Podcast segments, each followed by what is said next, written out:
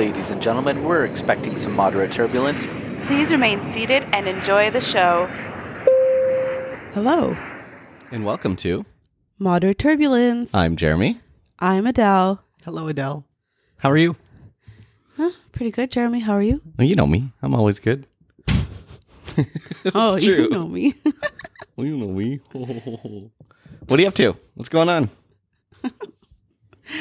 Well, we just had a lovely weekend um, away. We went to Seattle, Washington. In case nobody knew where Seattle was, I decided to add that because if you haven't listened to any of our episodes in the last, I don't know, six months, we've been Living in Vancouver. Yeah, pretty much living in Vancouver temporarily, of course. We still have our place in Calgary, but um, we're training here. So driving down to Seattle is very simple. Yeah, it's a couple Not- hours. Yeah. not too far away. So a bunch of us rented an Airbnb, drove down for the weekend, and had a lovely time. Yeah, we uh, we did a, a few fun things. Like we went to a Seattle Mariners game where they won via a walk off hit in the bottom of the tenth, uh, which was kind of cool. Um, we were celebrating two of our friends' birthdays, so uh, shout out to Nedzin and Trevor. Happy birthday! yeah, happy birthday. It was super fun. Hopefully for them to celebrate their birthday, but Yeah. just having, you know, that extra bit of something to celebrate, but then overall being away and being as a group, not in the work environment, which of course we all get along um, at work, but it's, It's- nice it's to nice not to- be at work Yeah. with these people. So that was fun. And we brought Roxy Yep, yep. and uh, Tasha was also there, another dog. Yeah, so our friends uh, Alberto and Mia brought their dog as well. Ooh, I don't know. Am I allowed to say that? Yeah, there we can say that. It's known on the podcast. It's only current initial participants that we don't share our personal lives with. Um, so yeah, they brought their dog, which is also a rescue, and so it was the first time um, Roxy and Tasha were meeting, and they they got along quite well for the most part. Yeah, I mean, we met up at a park because we couldn't check in quite yet to the Airbnb. So just around the corner, we met up. Um, they met. I mean, very non non eventful meeting. Yeah, Uh, Tasha was super super excited Yeah. and um energetic. She's a, a bit of a bigger dog than Roxy, and she uh can't be left off leash because uh her breed would just she would Bolt. just Yeah. bolt and just run away. yeah, Um, so Roxy was off leash and Tasha just wanted to play, but they did play a little bit Yeah. in the house. But uh, overall, very positive experience for both of them. Both rescued, as you say, both nervous dogs, and uh, yeah, I think it went really well. I think it was there was a lot of good energy from the owners, so the the dogs felt more comfortable. And yeah, Roxy kind of she doesn't really she doesn't want anything to do with anybody at first, so she's kind of like, oh, I'm just gonna run away and run back to mommy. But then she uh, she warmed up to everybody, and then she was fine. She was yeah fine with everyone there too. Yeah, I mean, everybody respects her space too. They realize that she's nervous and doesn't really like, you know, extra attention. Yeah, uh and you know she was just she's tolerates everyone and then everybody you know kind of ignores her Yeah. which is good which is kind of what she needs yeah. So a couple of uh, interesting things. We weren't sure what it was going to be like driving over the border because we haven't done anything like that since COVID. So getting to the US was a bit of a wait, about an hour wait. Uh, if anybody out there you're thinking of driving to the US, we recommend maybe looking into getting a Nexus card because the Nexus line was like there was zero wait. You could have driven pretty much right through. i mean yeah well getting a nexus card yeah it's not as easy as saying that uh we don't have nexus for you know i mean jeremy used to he says Yeah. but it's a little bit of a process and it's not just oh apply online and the next day you have nexus obviously because and everybody would have it um but yeah it wa- I wasn't too bad we we were hearing horror stories before uh going that people had been waiting 10 hours at the border Yeah, and then traffic stuff. of 5 hours and it's just you know horrible horrible um stories and we were kind of nervous what time should we leave Yeah. uh and yeah an hour an hour and a half ish at the end of it not terrible. We kind of expected that. We kind of expected two hours, to be honest. We planned we planned accordingly, and it was fine. We just we chilled in the car with Mm-hmm. Roxy, listened to some podcasts. Yeah, My favorite murder. Yay! uh yeah so it wasn't uh too too bad and then coming home was actually way quicker Yeah. i mean let's let's also explain that we left on a saturday morning from vancouver and we came back on monday afternoon which wasn't a holiday or anything uh back into canada Yeah, there was no wait at the border. I mean, there was maybe three cars in front of us when we first pulled up. And funny enough, the Nexus line coming back to Canada was like 20 cars long because there was only one line. And uh, I think it would have taken longer if we went through Nexus, like if we had Nexus.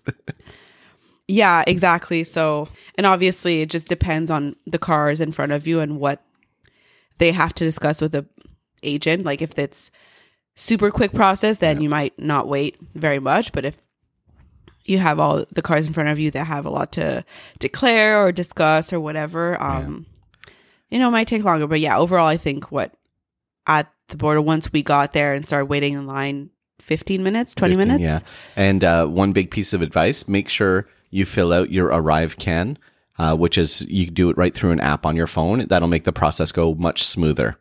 Well, yeah, you have to do it. Yeah. Yeah. Um, yeah, but then, of course, being all aviation people going down, Jeremy, especially Jeremy and Alberto, were very, very excited to see uh, all the airplanes flying in and out of Seattle and then driving by the Boeing factories as well. Yeah. So we okay. So Alberto, as you know, friend of the podcast, he's been on here talking about plane spotting and such. We've always been wanting, like, I've always wanted to join him for some plane spotting, and of course, uh, Seattle being such a great hotbed for aircraft, we have obviously SeaTac Airport, which is you know Seattle's major airport. Lots of Alaska flight, uh, sorry, Alaskan Airlines flights going in. Lots of Delta flights. Uh, just north of SeaTac, we have BFI. Uh, and as we were driving into Seattle, as we were driving by, I noticed that they have two triple seven uh, X's, which is like the new version of the triple seven that they're testing at the moment. And uh, so, of course, I'm chatting back and forth with Alberto, and I was like, "Oh my god, look at those!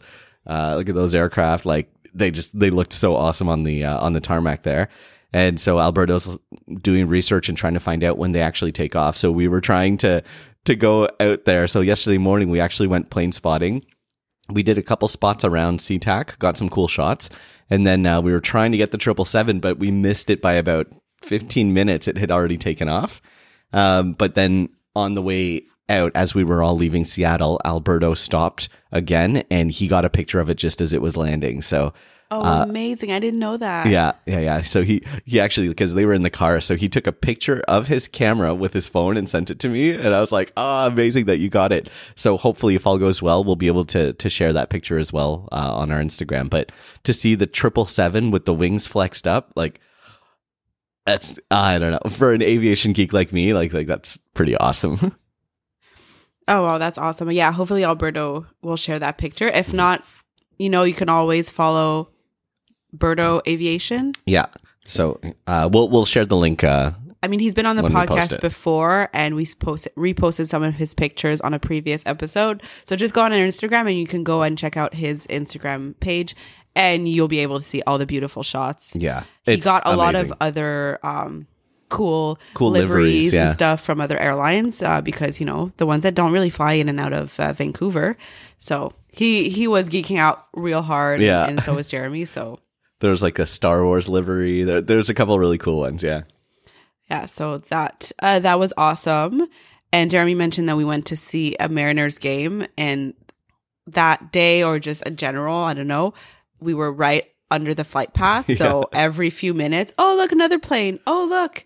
Oh look. Nobody was paying attention to the game. We're all like looking up, watching all the planes go by. Yeah. So and everybody around us was like, Why are they looking at the planes? Oh, I made I made friends with the with the guy beside us. I was like, "We're all aviation." He's like, "Oh, I figured." And then again, being around Seattle, you just expect a lot of aviation people. like, come on, it's Boeing's hotspot. So Yeah. But um yeah, I mean overall super fun and we lucked out with our weather as well. I think it was supposed to rain the entire weekend. It's pretty much very similar to Vancouver weather, I think, just very rainy um, type of temperatures. And that that's what was forecasted. And we got a little bit of a downpour as we were driving in, and that's it. Yeah, it was so beautiful. The sun was shining at the Mariners game. Uh, I think most of us got sunburned. Yeah, I'm sitting here with a red, red forehead. yeah. Um, and like I'm wearing jeans that have like a couple little strategic holes in them just because that's the style of the jean. And of course, I got sunburns through the holes on my legs. So I've got two little spots on my legs where I'm burned. Uh, Alex got a lot of sun. Um, the fair skinned of us Yes. got a lot of sun. Trevor somehow didn't burn. yeah. Mm. Um, He was wearing a hat. I was wearing a hat too. So Nadine, I think, got a little rosy on her cheeks. Yeah. But yeah, I think me and Alex were the worst ones. yep. And then, yeah. we were joking like uh, that everyone when we get back to work today everyone's going to be like no tell us the truth you went to cancun for the weekend Yeah. And then Alex and I teach together and we're the most burned. Like our foreheads are both really red. So they're probably going to think that we're together and that we went on vacation together for the weekend. oh so too funny whatever. It'll throw them off course because already they think Jeremy's married to a man. Did Hey. we mention that already? No, I think no. so. Yeah, Jeremy's class thinks he has a sugar daddy and that he's married to someone from a previous phase who came to visit. yeah the, uh, they're all thrown off because i mean it's a it's a general acceptance within the aviation industry that the there's a majority of men who are gay and so you know the assumption is there like oh he's a male he's a flight attendant he must be gay i mean i'm not i have lots of gay friends Yeah, he's not gay. but it's a general assumption. So and and at first, like when I, you know there was a couple comments in the class, and I just kind of rather than saying anything, I just kind of went with it, and uh, yeah, whatever. Well, yeah, because we don't obviously reveal anything until the very end or until they figure it out for themselves. So yeah, it's I think for now it's very thrown off. So yeah, yeah, it's just entertaining for everyone. us especially. Yeah. Uh, okay, so moving on from Seattle and all of that fun shenanigans, uh, we spoke a little bit about this last week that we were going to cover part of an incident this week. It's not going to be a full incident episode, but uh, basically the incident that Natalie had shared with us, it deals with the conclusion. So they finally revealed what caused these this aircraft to go down. So Today I'm going to be explaining what happened with Egypt Air Flight 804. This occurred May 19th of 2016, so not that long ago, about 6 years ago, almost to the day. Uh, this was on an Airbus A320. It was going from Paris to Cairo. Uh, on board, we had 10 crew members. Oh, And you think- 320. You think 10 crew members. Well, we had the two pilots, we had five flight attendants, and then there's three additional security personnel that they had on board. Oh, okay. It was like, oh, Yeah. I think Uh, we're understaffed. Yeah. And then we had uh, 56 passengers. So, as I said, on May 19th, 2016, this flight was departing from Paris to Cairo. Everything seemed routine on the flight. Uh, they were flying over the Mediterranean. They were approaching Egypt airspace. They were about three and a half hours, almost three and a half hours into the flight. And this is where the mystery sort of began. So, Flight 804 crashed into the sea, taking the lives of everyone on board. Speculation began immediately. Some people thought it was terrorism and a bomb on board that brought it down. Some people thought maybe it was aircraft malfunction. They weren't sure; it wasn't clear when they actually got the uh, the black boxes. Some thought maybe there was some sort of pilot error that caused this. So this incident baffled the aviation world until just last month, nearly six years later. It was determined that the cause of the accident was due to the first officer smoking a cigarette. wow. That's It gets better though. crazy. So, first officer was smoking a cigarette in the cockpit, and there was a faulty O2 mask that was leaking oxygen. That's what caused the fire, and that's what eventually brought the aircraft down. Now, the crazy part on Egypt Air back in 2016, smoking in the cockpit was allowed. Yeah. Let that sink in.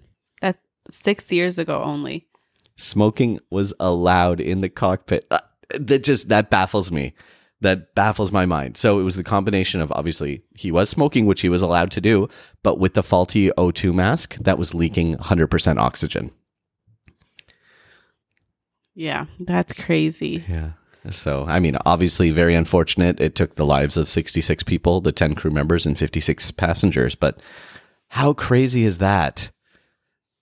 I, it, like, I mean, I've been flying for over 20 years. Just the thought of smoking on board and it not being a huge deal baffles my mind. Yeah, because you, with our airline in Canada, smoking has never been allowed since you've been flying. No, no, no. I mean, I think they stopped smoking sometime in the 80s. Like, and what's crazy is a lot of people don't know this, but all aircraft still have ashtrays on board.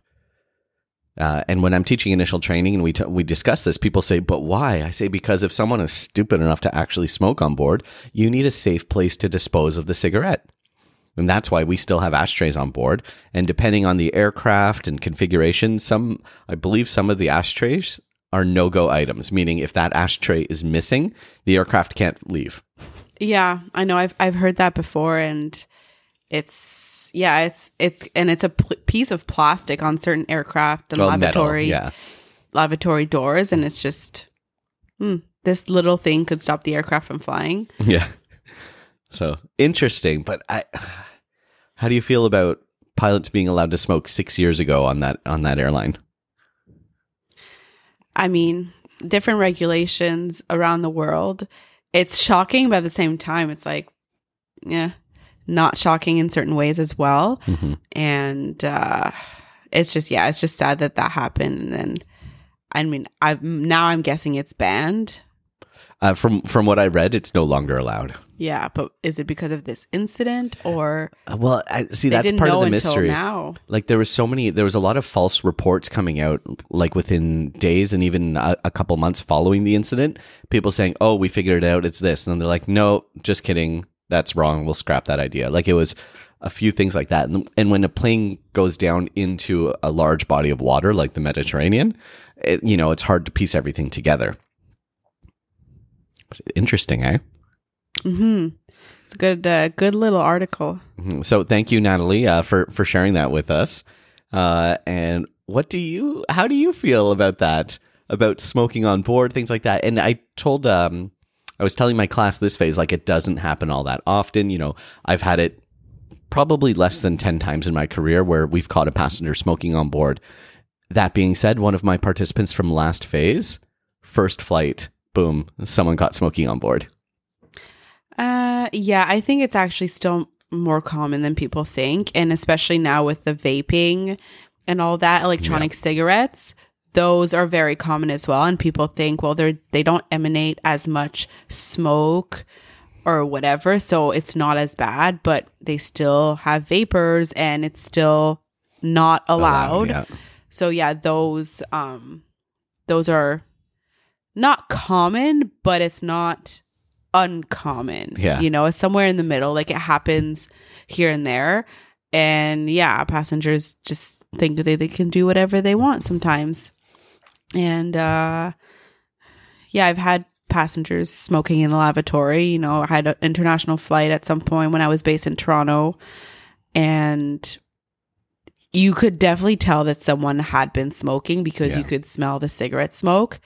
We didn't catch the person, I don't think, but you open that lavatory and it smells. You can so tell it's a very distinct smell. yeah. Yeah. and it's not. And then we were at least three hours, four hours into the flight, so it's not like someone smoked before the flight and then went in the lavatory and you can still smell it Yeah. impossible. Like maybe that person, if they smoked on the ground, like their jacket would have a, a smell or something. Like that would be the en- en- extent of it. But no, someone definitely s- smoked on that flight It's in that distinct, lavatory. Yeah.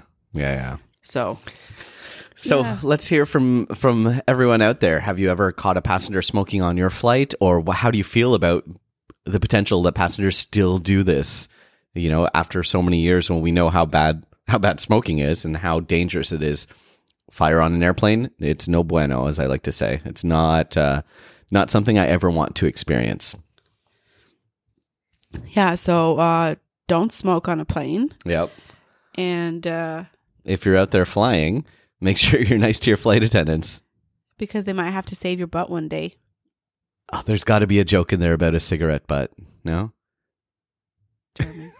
All right. They will save your cigarette butt. There, that's true. That's true. And if you smoke, they'll save your cigarette butt for evidence. Thanks, everybody. Goodbye. Bye. Thanks for listening. Don't forget to rate and review wherever you listen to podcasts. We have new episodes every Wednesday. Don't forget to follow us on social media at Moderate Turbulence on Instagram, at Mod Turbulence on Twitter, and follow us individually on Instagram at Huffy J and at La Delvie. Thank you.